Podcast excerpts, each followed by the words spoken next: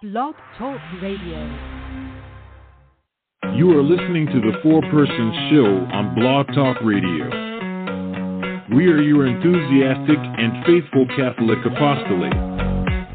For more information about what we do, go to our show page at thefourpersons.com and our blog site at thefourpersons.net. To call in tonight with your comment or question, dial 515 602 9655. The number, again, is 515 602 9655.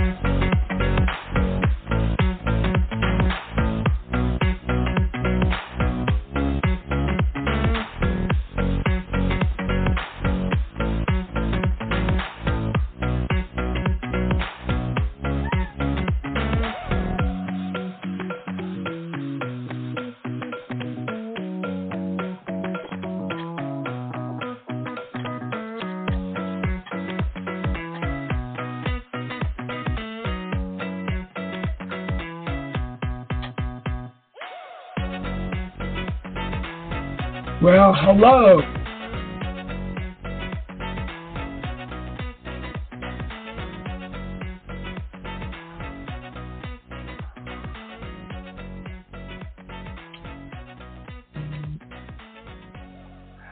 Hello, my name is Ed Graveline, and I am a person who lives in southern Arizona, and I am an evangelist. And today we're going to talk about tradition. Tradition is something that divides Protestants and Catholics a lot. And first thing we have to do is we have to discuss what is tradition. In this discussion, it's important to keep in mind what the Catholic Church means by tradition. The term does not refer legends or mythological accounts, nor does it encompass transitory customs or practices which may change as circumstances warrant, such as styles of priestly dress, particular forms of devotion to saints, or even liturgical rubrics. Sacred or apostolic tradition consists of the teaching of the apostles passed on orally through their preaching. This teaching targeted largely, perhaps entirely, overlap with those contained in Scripture, but the mode of their transmission is different. When the Bible was put together, it wasn't put together, uh, not completely, until 382 AD. So they had nothing but oral tradition for the New Testament in the first 380 years. Paul is illustrated what tradition is. He said, For I delivered to you as of first importance what I also received that Christ died for our sins in accordance with the Scriptures, whether it, then it was or they, so we preach and so you believed. That's in 1 Corinthians 15 3 11. He also praised those who followed tradition. He said in 1 Corinthians 11:2, "I commend you because you remember me in everything and maintain the traditions that I have delivered them to you, as I have delivered them to you." The first Christians devoted themselves to the apostles' teachings. That's in Acts 2:42, long before there was a New Testament. From the very beginning, the fullness of Christian teaching was found in the church as the living embodiment of Christ, not in a book. The teaching church, with its oral apostolic tradition, was authoritative. Paul himself gives a quotation from Jesus that was handed down orally to him. It is more blessed to receive, to give, than to receive. That's in Acts 20 35. Fundamentalists, they say that Jesus condemned tradition. They note that Jesus said, And who do you transgress? The commandment of God for the sake of your tradition. That's Matthew 15:3. Paul warned, See to it that no one makes a prey to you by philosophy or empty deceit, according to human traditions, according to the element, elemental spirits of the universe, and not according to Christ. But these verses merely condemn erroneous human traditions, not truths that were handed down orally and entrusted to the church by the apostles. These latter truths are part of what is known as apostolic tradition, which is to be distinguished from human traditions or customs. Now consider Matthew 15, 6, 9, which fundamentalists and evangelicals often use to defend their position. So, by these traditions of yours, you have made God's laws ineffectual. You hypocrites, it was a true prophecy that Isaiah made of you when he said, This people does me honor with its lips, but its heart is far from me. Their worship is in vain, for the doctrines they teach are the commandments of men. Look closely at what Jesus said. He was not condemning all traditions, he condemned only those that made God's word void. In this case, it was a matter of the Pharisees feigning the dedication of their goods to the temple so they could avoid using them to support their aged parents.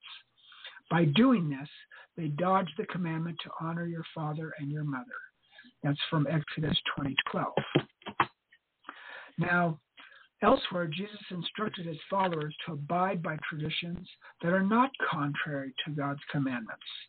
He said in Matthew 23, 2 to 3, he said, the, the scribes and the Pharisees sit on Moses' seat, so practice and observe what they tell you, but not what they do, for they preach but do not practice. What fundamentalists and the evangelicals often do, unfortunately, is see the word tradition in Matthew 3, Colossians 8, elsewhere, and that anything termed a tradition is to be rejected.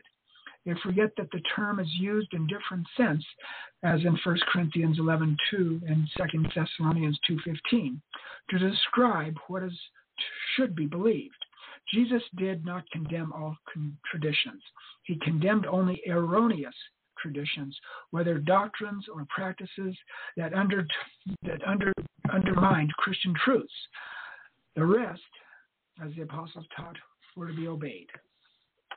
Now, um, there's so many other things that that the, the uh, apostles did and what they said in Scripture that they actually have things that they said that were not found in the Old Testament. Now, one of them is um, he says uh, the Old Testament does not name the magicians in Egypt who tried to discredit Moses. But Paul calls them Jannes and Jambres, 2 Timothy uh, 3 8. Jude expects his readers to be aware that Michael the archangel disputed with Satan over the body of Moses in verse 9, and that Enoch prophesied Christ, verse 14. But these stories are found nowhere in Scripture except in Jude. The writer of the book of Hebrews in 1137 talks in, about the Old Testament saints being sawn in half for their faith. But he didn't get this from the Old Testament. He got it from tradition. And it's not just New Testament references to the Old Testament that seem to go beyond the Bible. In Acts 20:35, Paul quotes Jesus saying, "It is more blessed to give than to receive." Yet Jesus is not recorded as having said this anywhere in the Gospels. It seems apparent that the New Testament writers were not afraid to reference extra biblical traditions. This does not, of course, raise extra biblical traditions to the level of inspiration, but it does show that unwritten traditions can be infallibly affirmed. Now, there's so many other things that, like the Catholic Church, we have a tradition that Mary was assumed into heaven. Now, being assumed into heaven, uh, what happened at the, at the early days of Christianity is everybody wanted the relics of the martyr. They wanted their bones, they wanted their hair, they wanted their clothing, they wanted everything they could get from them. And so when they died and when they decayed, they would go in and dig up their graves and get their bones because they were relics. And they, they honored them that way. When Mary died, there was no relics, none. No bones, no hair, no nothing. It was the only thing that was left was her veil. And that is cut into little pieces and it's all over the world today. But there was no uh, bones found of Mary. Zilch, nothing.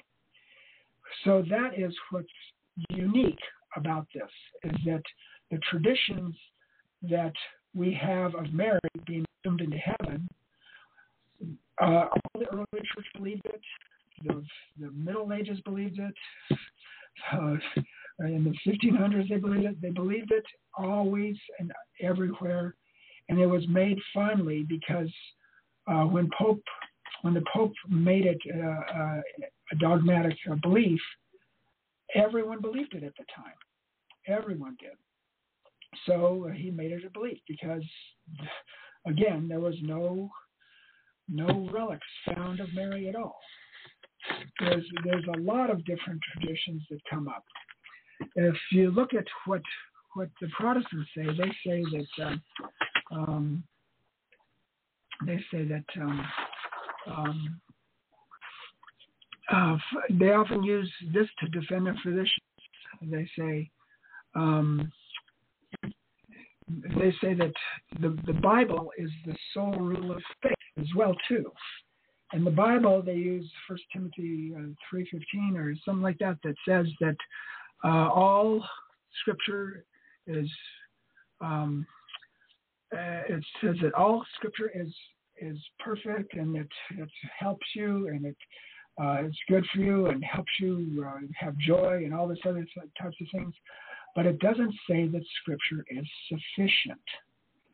In fact, in the first uh, 300 years before Christ, they didn't have Scripture. They had the Old Testament only. And so when when uh, they, they talk about uh, the Scripture, they're talking about the Old Testament, which was the Septuagint.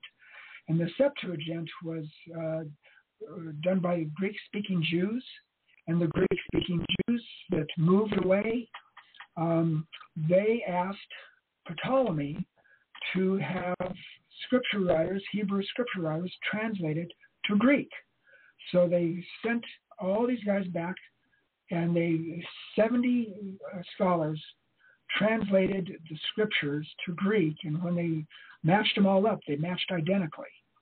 So we know that that Septuagint was a, a really good uh, rendition of the Old Testament. That's what the Catholics use as their Old Testament, is the Septuagint.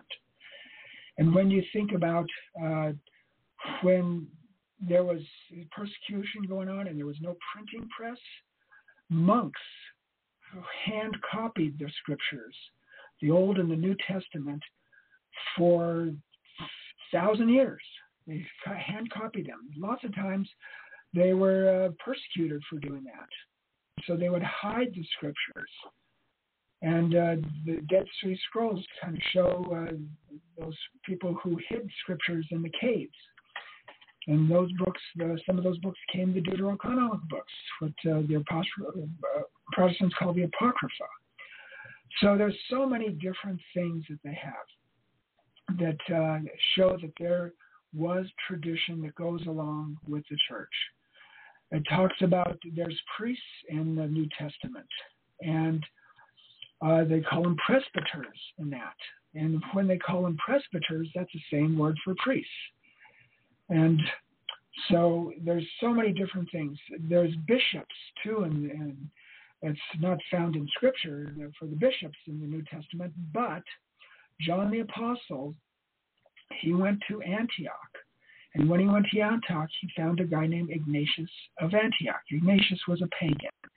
And he converted him to Christianity. He was very smart, Ignatius was, and he was the one who built all of his uh, faith on John's testimony. John, who got it from Jesus, he built all of his faith on that. So much so that Ignatius became a bishop over Antioch. There were seven churches in Antioch, and uh, Jesus, I mean, and, and uh, Antioch was over all seven of them. Well, persecution was going on at the time, and they captured Antioch, uh, Ignatius. They captured him, and they took him to Rome to be eaten by lions. But before he left Rome, for Rome, he wrote seven letters, one to each of his churches, and to the Smyrnians, he wrote something that is amazing. He said, Where the bishop is, there is Jesus Christ, there is the Catholic Church. That was in 107 AD. John died at about 9500 AD, and he's the one who taught him all that stuff. He taught him everything. And so that, since John got it all from Jesus, Jesus got the word universal. He said, My church is going to be universal, which is the word Catholic. So that's what's what's amazing about that. There's so much more that goes on in the world for for these things. Uh, I've been an evangelist for many many years. I've helped many people. Uh, the Holy Spirit working through me has helped many people become Catholic. And there's a whole bunch of different things that that we have that have helped people become Catholic. Um, one of them uh, that I that I did, um, I said this. Okay, one guy sent me a thing that said ten reasons I'm not a Catholic, and so he said, uh, first of all, he said um, Jesus. Um, hold on a second. Uh, let me find this. 10 reasons. Here we go. Okay, it's right here. Yes.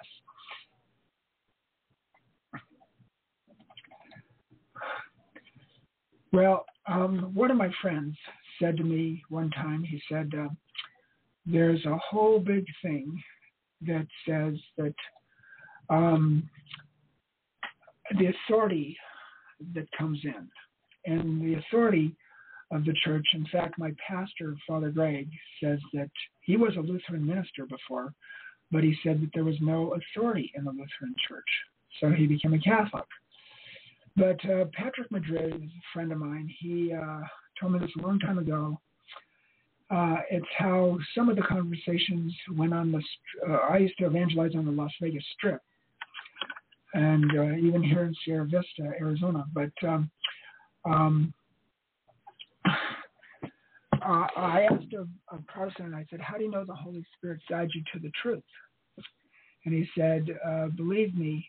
Uh, so you believe that everything you read can under, be stood, understood fully, and you know the interpretation is correct. And the Protestant guy said to me, Yes, because the Holy Spirit guides me. I said, Then can I ask you a question about this? And he said, Sure. I said, if I were to ask you what a six word sentence meant, could you let me know if you truly know what it means? And he said, yes. I said, here's the sentence. I said, I never said you stole money. And the guy said back to me, that's easy. It just means that you, you never said you stole money. I don't get it. I said, well, what if the person was saying, uh, saying it said, I never, I never said you stole money. My brother said it. Or he said, I never said you stole money. I just thought it. I never said you stole money. I said your sister stole it. Or I never said you stole money. I said you embezzled money. Or I never said you stole money. I said you stole a car. So that's six word sentence with five different meanings and you believe you can interpret the entire Bible by yourself, that is why someone has to give us a meaning of Scripture and why we have a church to do that for us. we've been doing that for 2,000 years. So that's one of the things that I did. I also uh, had a thing where um, there's all kinds of all kinds of things that happen where you don't even understand what's going on. There's a verse in scripture that says, um, I rejoice in my suffering for your sake to make us make up what is lacking in Christ's affliction. Well, what does that mean? In Christ's affliction, what is lacking in it? Everybody said nothing's lacking in it. But what Paul was talking about was was that when you suffer, you can join your sufferings with Christ's sufferings and offer it for the church, or offer it for your friends, or offer it for neighbors, offer it for anything you want. That's one of the things that happens when you when you do that. You have a, a whole big way of, of, of suffering. Because when you suffer, in fact, one of the saints said that uh, suffering is a waste for most people because they don't know how to use it. Because we all suffer, everyone suffers. But when you suffer, you have a way of using it because you join your sufferings with Jesus' sufferings because he died for everyone's sins and before time and after time. So he his suffering is covering us now. And when you join your sufferings with his, then you can actually offer it for something for your kids that left the faith or whatever you want to do.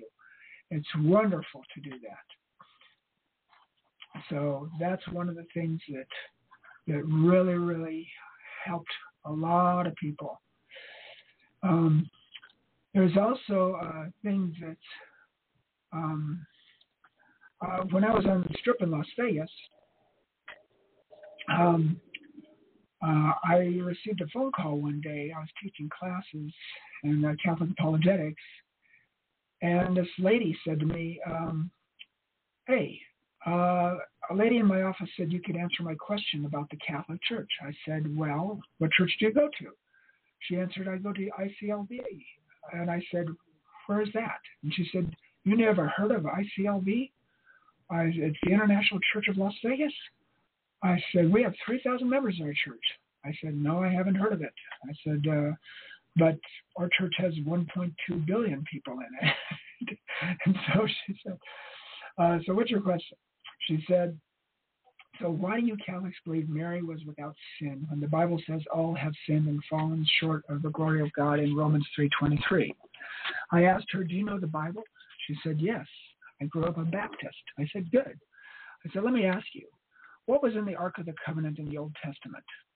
She answered me. She said three things the Ten Commandments, the manna from heaven, and the shepherd's staff from Aaron, the brother of Moses. I, I said, I said, replied, I said, wow, you do know the Bible. Good for you. And I said, yes, you are correct that the Ark of the Covenant had those three things. The Ten Commandments, some scholars call it the Word of God, since God did write it with his finger in the rock tablets.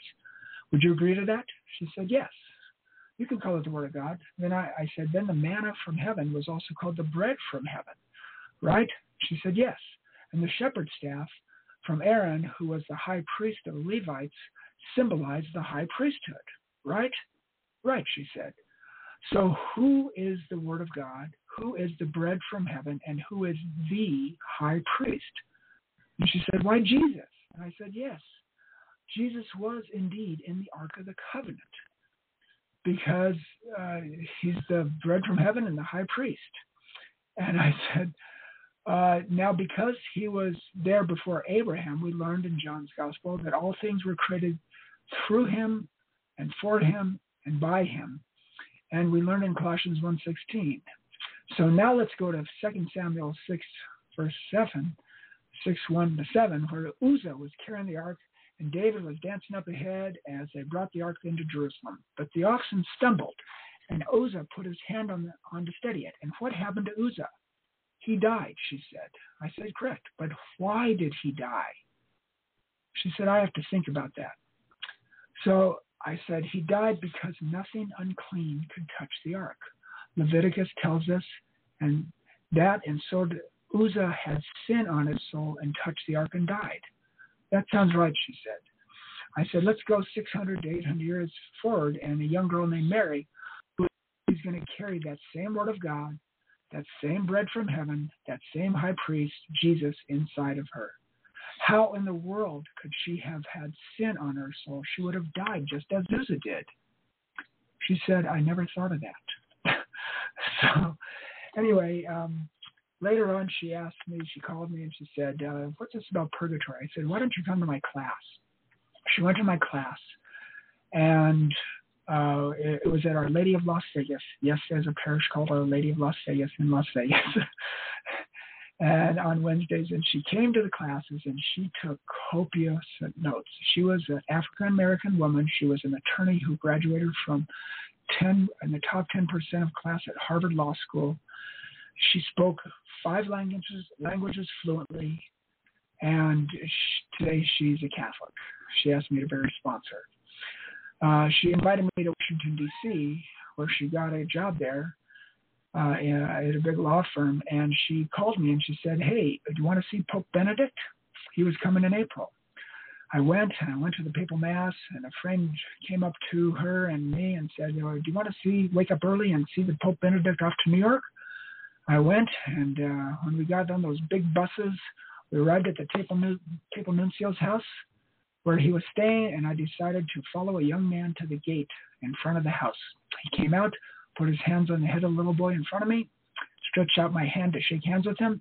He stopped, turned around, and shook my hand, all because of an evangelization effort. That's an amazing thing. Well, I got to shake the hands with Pope Benedict. So there's so many stories that I have about that too. Um, if you think about it, there's one where I was uh, evangelizing on the strip in Las Vegas, and um, there's there's a whole bunch of people that uh, actually came out and asked me some questions.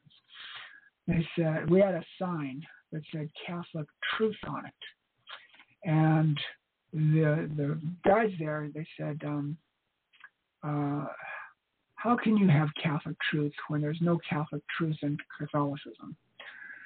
And I said, wait a minute. How do you know that? How do you know that uh, that there was no Catholic truth in Catholicism? And they said, well, because you guys believe all kinds of things that are not in the Bible. And I said, um, let me ask you a question. Do you understand that the Bible, do you believe that the Bible is the sole rule of faith? And they said, Yes. And I said, Well, let me ask you a question. What does the last sentence of John's Gospel say? And they said, uh, Well, I opened it up to my Bible and I looked at it and it said, If all the books in the world were put down for everything Jesus did, the books of the world could not contain it. I said, That's the books of the world. I said, That's a lot of books. I said, The books of the world could not contain all the things that Jesus did. So, how do you find what Jesus did that's not in the Bible? Because the Bible doesn't even have all of Jesus' words in the whole thing, it just has it in four Gospels. And yet, all the books of the world, that's a lot of stuff that Jesus did that's not in the Bible. So I said, what you can do is you can go to the guys who actually were taught by the apostles. Guys who were taught by the apostles are actually in the Bible. And so uh, what happened was, I said, when you go to the early church fathers, you'll find that they said the bishop of Rome is in charge of the church. They said that you baptize your infants. They said that you you have real presence of Christ in the Eucharist. They said you confess your sins to a priest. They said you anoint people with oil if they're sick and all the things we have. And they, they also talked about all these things in the early church, which was the first 300 years before Christ. And there was a, no Bible until 382, and that was Pope Damasus who wrote the 27 books of the New Testament and said, This is the New Testament. And he wrote the um, 40 books of the Old Testament, and put it into the Bible, and uh, that was when it came out, and that's what all the monks copied for a thousand years. So it's it's amazing what happens with this. So um, um, I think we're uh, ready to go to a commercial. And uh, so, John, if you can. Looking for a Catholic counselor? Dr. Peter Kleponis Deb Rojas, and the team at Integrity Counseling Services provide faithful Catholic counseling in Pennsylvania and beyond. We offer telehealth and in person counseling for porn addiction, betrayal trauma, anxiety, depression, marriage counseling, and much more. You can find us at integritycounselingpa.com or 610-601-9781.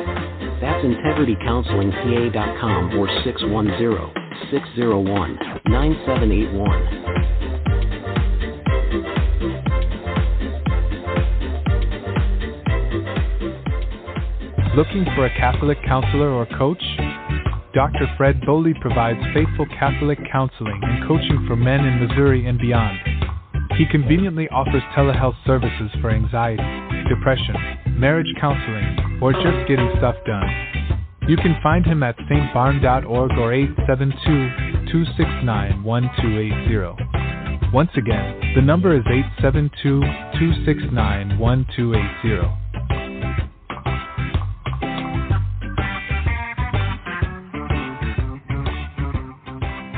She is a Catholic recording artist, multi award winning songwriter. She sings contemporary and folk rock music. She has been in the music industry for over five years. Her music is her ministry. She aims to help people that suffer from all kinds of pain in life and try to bring them to the Lord through her music. She has three albums out, and her music is being played on radio stations all over the world. Her website is lisamarienicole.com and she is on social media. Her music page is facebook.com Lisa Songs of Worship. YouTube at Lisa M. Nicole. Instagram Lisa underscore Marie underscore Nicole underscore official. Her songs can be purchased on her website, iTunes, Amazon, Spotify, and everywhere else. Her merchandise store has everything for her ministry and can be accessed through her website. Her new CDs will be available very soon and can be purchased through her website. She counts herself blessed that God has chosen her to help spread his message. She is Lisa Marie Nicole. Get her music today.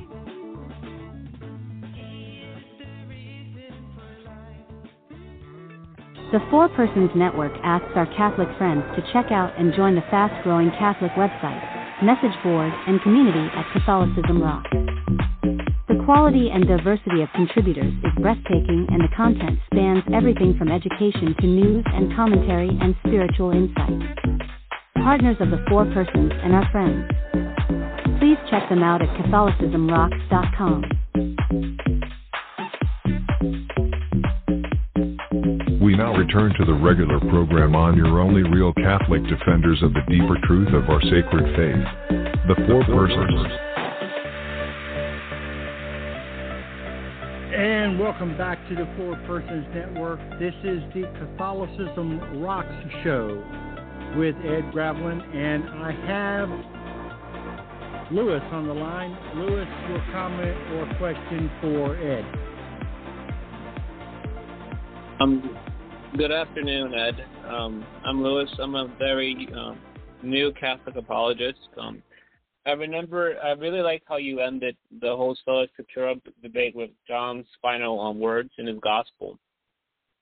Uh, John 21, 25, um, he says it very clearly. If everything that Jesus did made it into writing, the world wouldn't be able to hold all the books that would have to be written.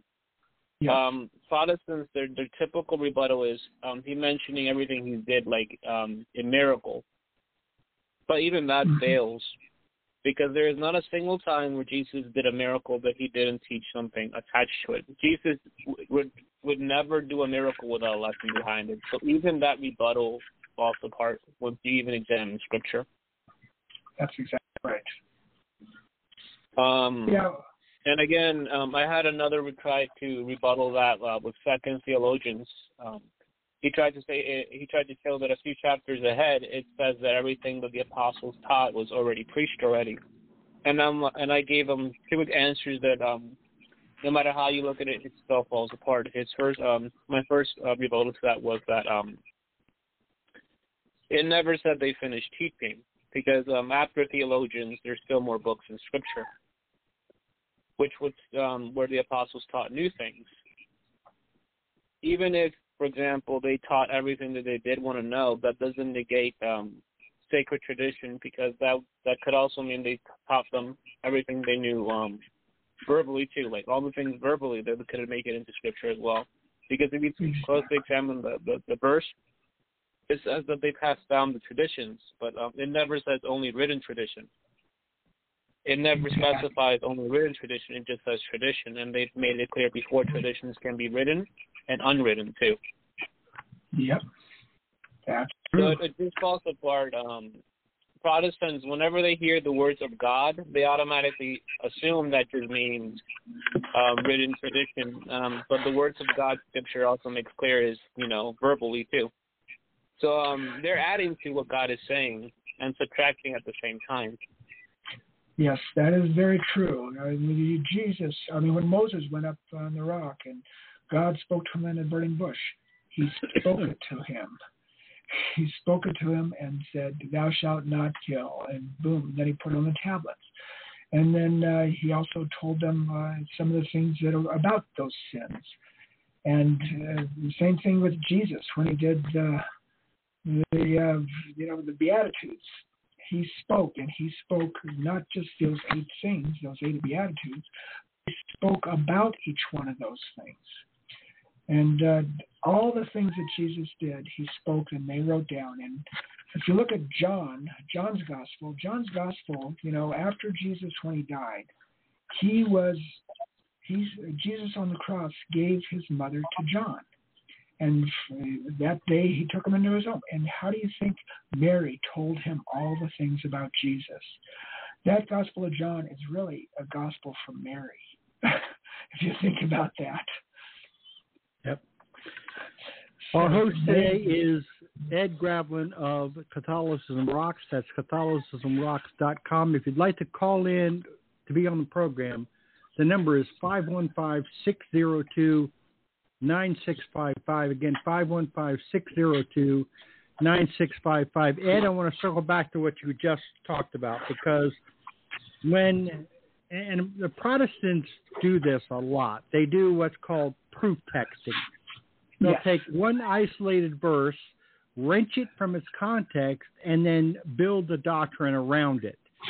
Yeah. Uh, but the problem is that they often get hoisted by their own petard, so to speak, when when they do this because when they when you you started off the show by talking about tradition and talking about the various different types of tradition, and you you are absolutely right in saying that Protestants often paint with a broad brush. All all tradition bad.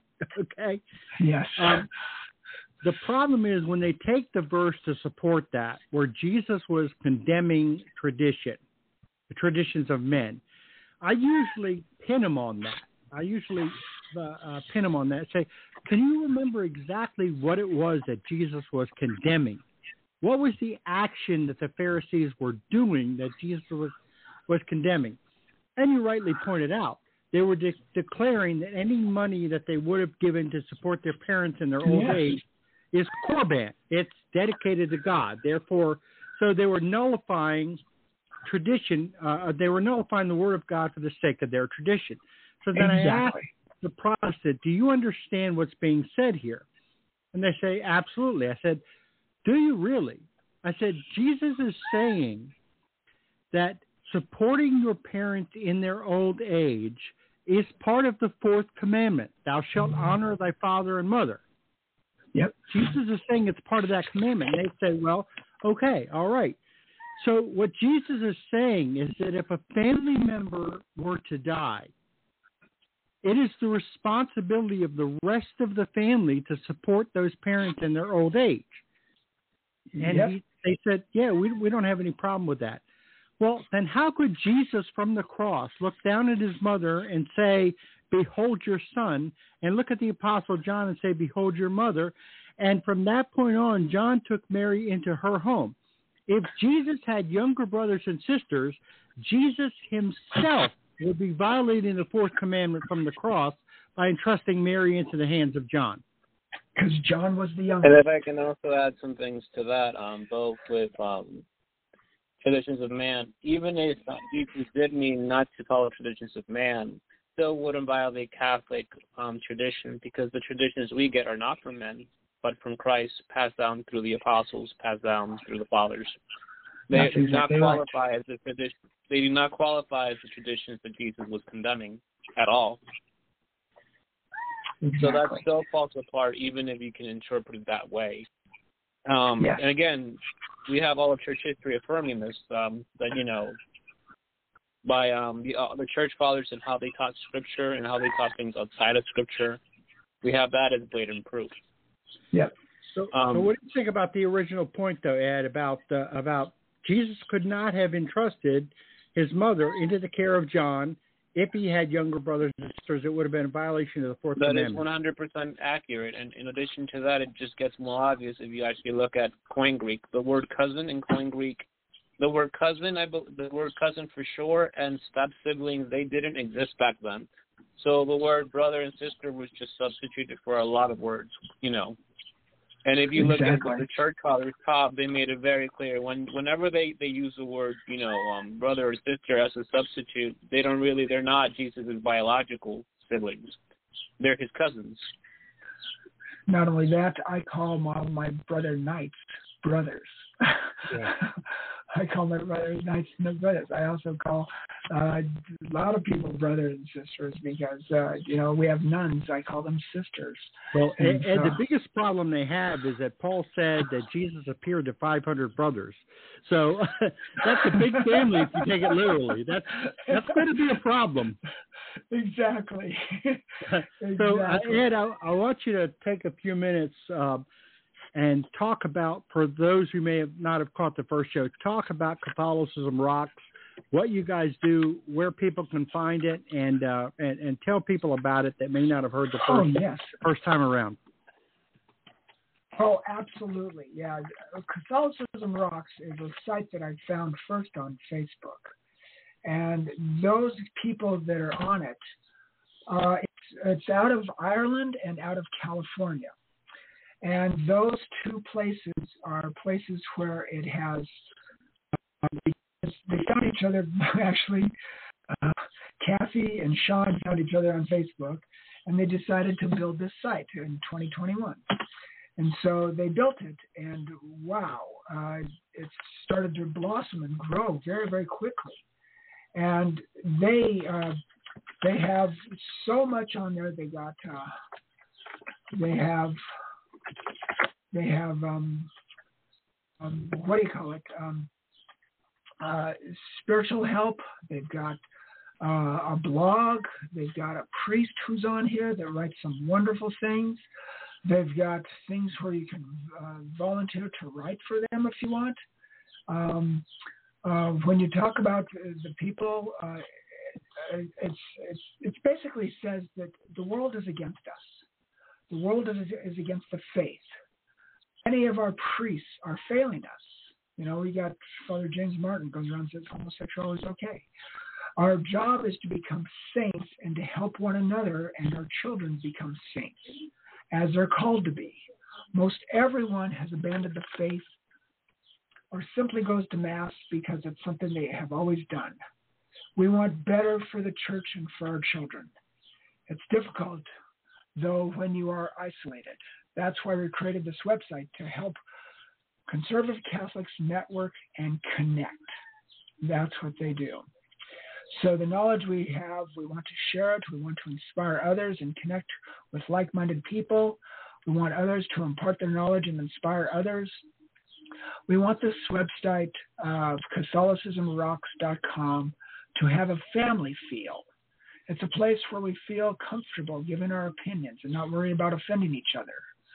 Um, Sean Murray, and uh, he's one of the directors. Kathleen Tachel is a director, and Christina McAuliffe is a director. Uh, Bill Snyder, Father Atchley is a director. I'm a director. A guy named uh, William Hemsworth is a director. William Hemsworth has a, uh website and a podcast, and he's a former Baptist seminarian who became Catholic.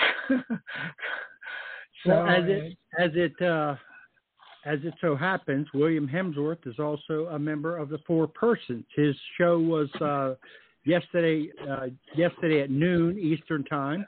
I heard so it. he's he's part of our of our rotation, and uh, we're putting together quite a rotation. In fact, me and me and Lewis are going to be on tomorrow on the Four Persons Monday show. Okay. On Tuesday, it is uh, Dr. Uh, uh, Dr. Uh, Deborah Rojas on the. Okay. It's it's now going to be called the Tangled Knot. It was called the Tangled Mess, but we're renaming it to the Tangled Knot. Uh, and and it's uh, we basically uh, through the assistance, through the help of our Blessed Mother Mary, undoer of knots, uh, we yep. we seek to untangle the knots in our own lives. She's a professional counselor, Catholic therapist. On Wednesday, um, me and Lewis will be back again for the Four Persons Wednesday show. Wonderful. Thursday, Thursday, the Uncounseling show with uh, Dr. Fred Bowley. Okay. Friday is the uh, Luke Haskell show, apologist Luke Haskell. Yes. Saturday at noon Eastern, it's the William Hemsworth Burnt Toast and Coffee Show. Saturday nights at 7 p.m. Eastern, it is Terry Delp and Taking It to the Street.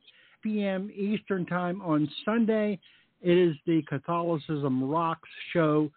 Lewis, we, we're putting together quite a power pack lineup, aren't we? I fully agree, Absolutely. and we're doing all thanks to the blessing of Christ through His Church, the intercession of Mary. We're very happy. Yeah.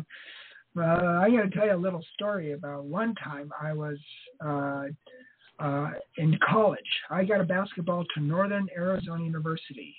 I had a big miracle in my life, and someday I'll tell my about my miracle. But it changed me, and when I changed, I went uh, got invited by a Baptist to a Bible study. So I went to the Bible study uh, on campus at Northern Arizona University, and uh, we went about three months. And the guy was from a group called the Navigators, and the Navigators are um, they're a Protestant group, and they go out. They're adults. They come on campuses and they teach the Bible. Well, he, this guy says to me, he said, Ed, you're a Catholic. You don't really believe that that's Jesus's body and blood when you have his hosted communion, because if you did, you'd be a cannibal. And I didn't know, you know, I was just brand new, learning my faith. So I called my dad that night, and my dad studied to be a Jesuit for 12 years. And I said, Dad, this guy said we'd be a cannibal if we had the hosted communion. And he said, Does he believe that Jesus is human or divine? I said, Divine. He said, That's what we have. We have divine. He said, Furthermore, John's Gospel chapter 6. And I said, Well, Dad, what's in John's Gospel chapter 6? And he said, Just read it. so I said, Okay. So I read John's Gospel chapter 6 about five times. And what stood out to me was John 6, verse 66. John 6, 6, 6 says, And then they went back to their former way of life and walked with him no more. I a class the next Wednesday morning, and I said, Hey, last week you said that we would be cannibals if we have Jesus' body and blood at the communion. Uh, but we have his divine flesh and his divine blood because it's spiritual for us. And uh, so that's why we have, it's not symbolic. It's not symbolic. So. Well, I would add I would add a couple of things to that, and uh, and then after I after I chime in this, I'll go to Lewis for his thoughts. Uh, first thing is, uh, one of my go-to verses on this is First Corinthians chapter eleven, verse twenty-nine, where Paul says that it is that when we eat the bread and drink the cup, it is a participation in the body and blood of our Lord, and that he who eats the bread and drinks the cup without discerning the body. Now, discern means to recognize. When you discern Yes. something, you recognize it. He who eats the bread and drinks the cup without discerning the body eats and drinks judgment onto himself. I don't know how you could get any more clear than that. That's just How- about as black and white as you can get. How can you how can you get a judgment against yourself on a on a symbol? You can't. Yeah. Now, the second thing is this idea that we're cannibals. There's two reasons why that's not true. All right. The first is a cannibal eats the flesh of a dead person. Jesus is not dead. We are receiving the living Jesus inside of us, body, blood, soul, and divinity. The second part of that is that unlike everything else that we consume, unlike every other type of food that we consume, every other type of food that we consume, we consume it and it becomes incorporated into us. All right? Yes. When we receive the Eucharist, we become incorporated into Jesus Christ. That's and I'm exactly going to right. give and I'm going to give you some scientific proof of that that's going to absolutely blow you away. Lewis, Yep. answer me this. In every Eucharistic miracle that there has ever been, including the blood taken from the Shroud of Turin, the blood type has always been the same. In every single one, the blood AB type positive. has been the same. AB positive. Yep. Can you tell me what that means, Lewis? But it's literal blood. It's it's not only literal blood; it goes much deeper than that. Okay, AB It's, positive. it's real. Yeah, let me let me let me get this out. AB positive is present in only about four percent of people. Okay, it's a very rare blood type. But the thing about AB positive blood that makes it unique is that it is the only universal receiver. In other words, a person who has AB positive blood can receive blood of any other type. If he were to receive a transfusion, he can receive any other blood type. That is only true of AB positive blood. It is not true of any other blood type. So Jesus can literally receive the blood of any other human being, no matter what his blood type is. He is the universal receiver. So Yep. he receives us, not the other way around. And uh, I'll, get your comments and then Ed's comments. that is just amazing. And also, when the flesh, when Jesus is, when the host turned into real flesh, it was always the same type of flesh. The left ventricle of the heart that was traumatized, that had white cells on it, meaning that it was still alive.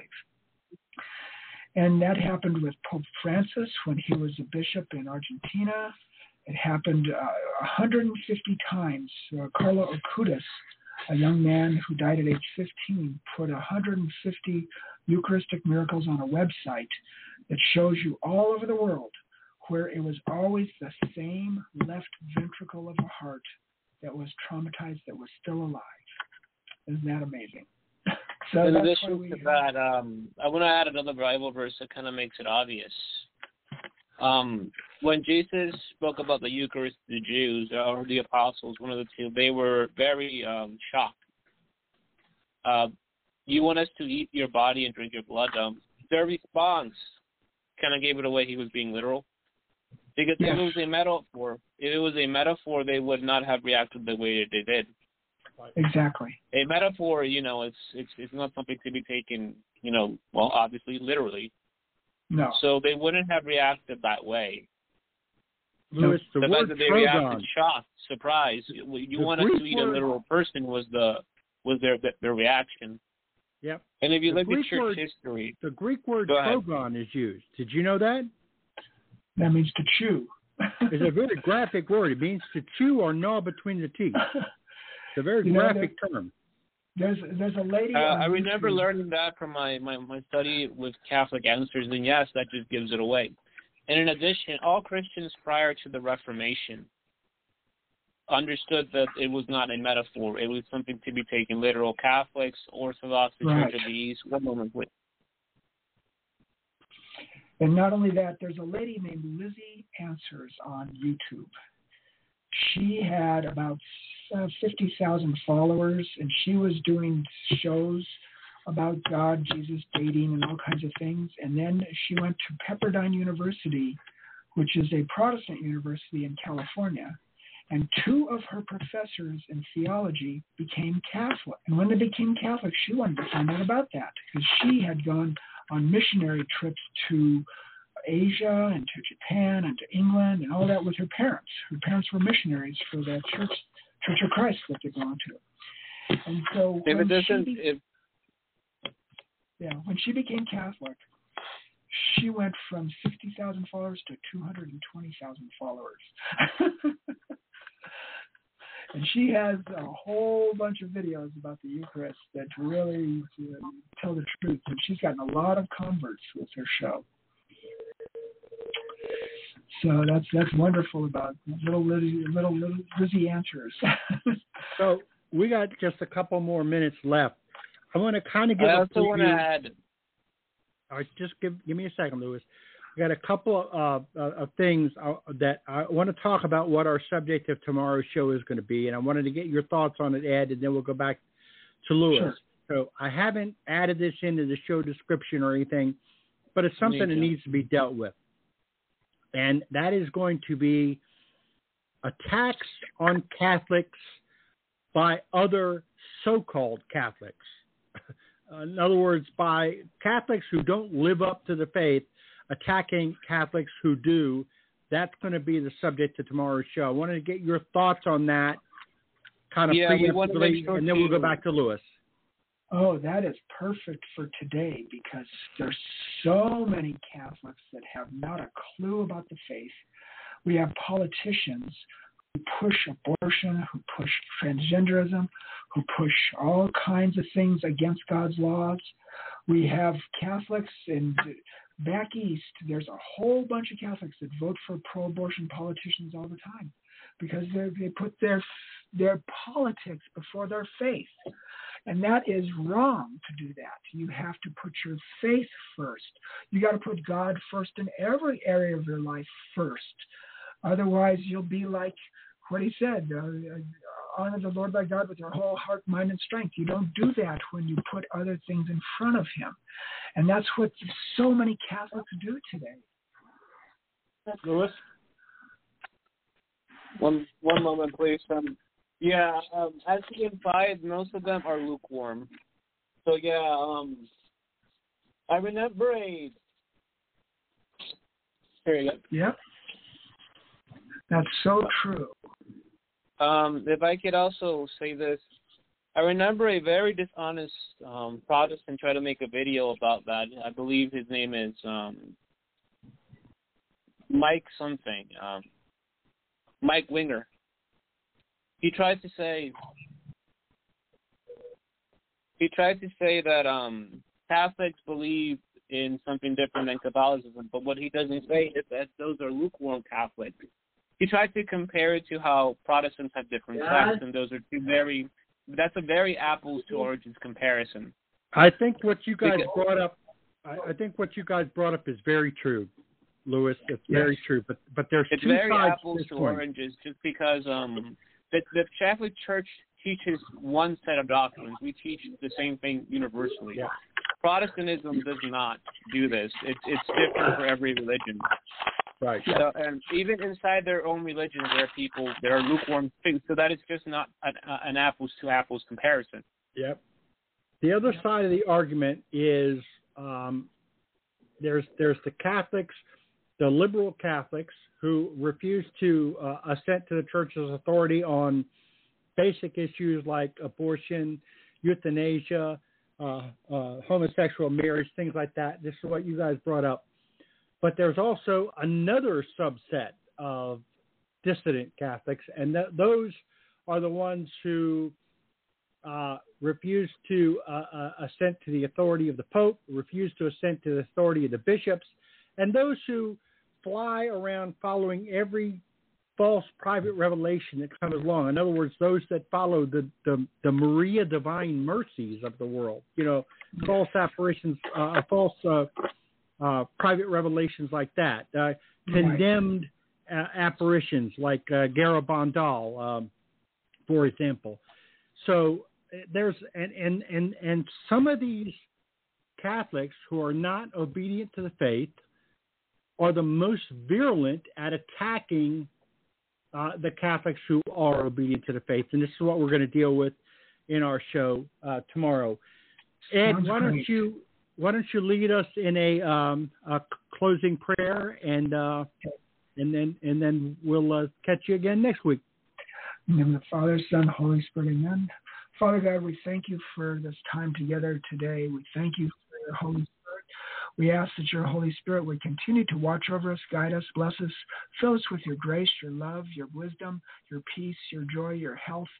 And Lord, we thank you for everything in our lives, everything that you've given us, everything that you are to us. We thank you and praise your holy name. In Jesus' name, amen. Amen.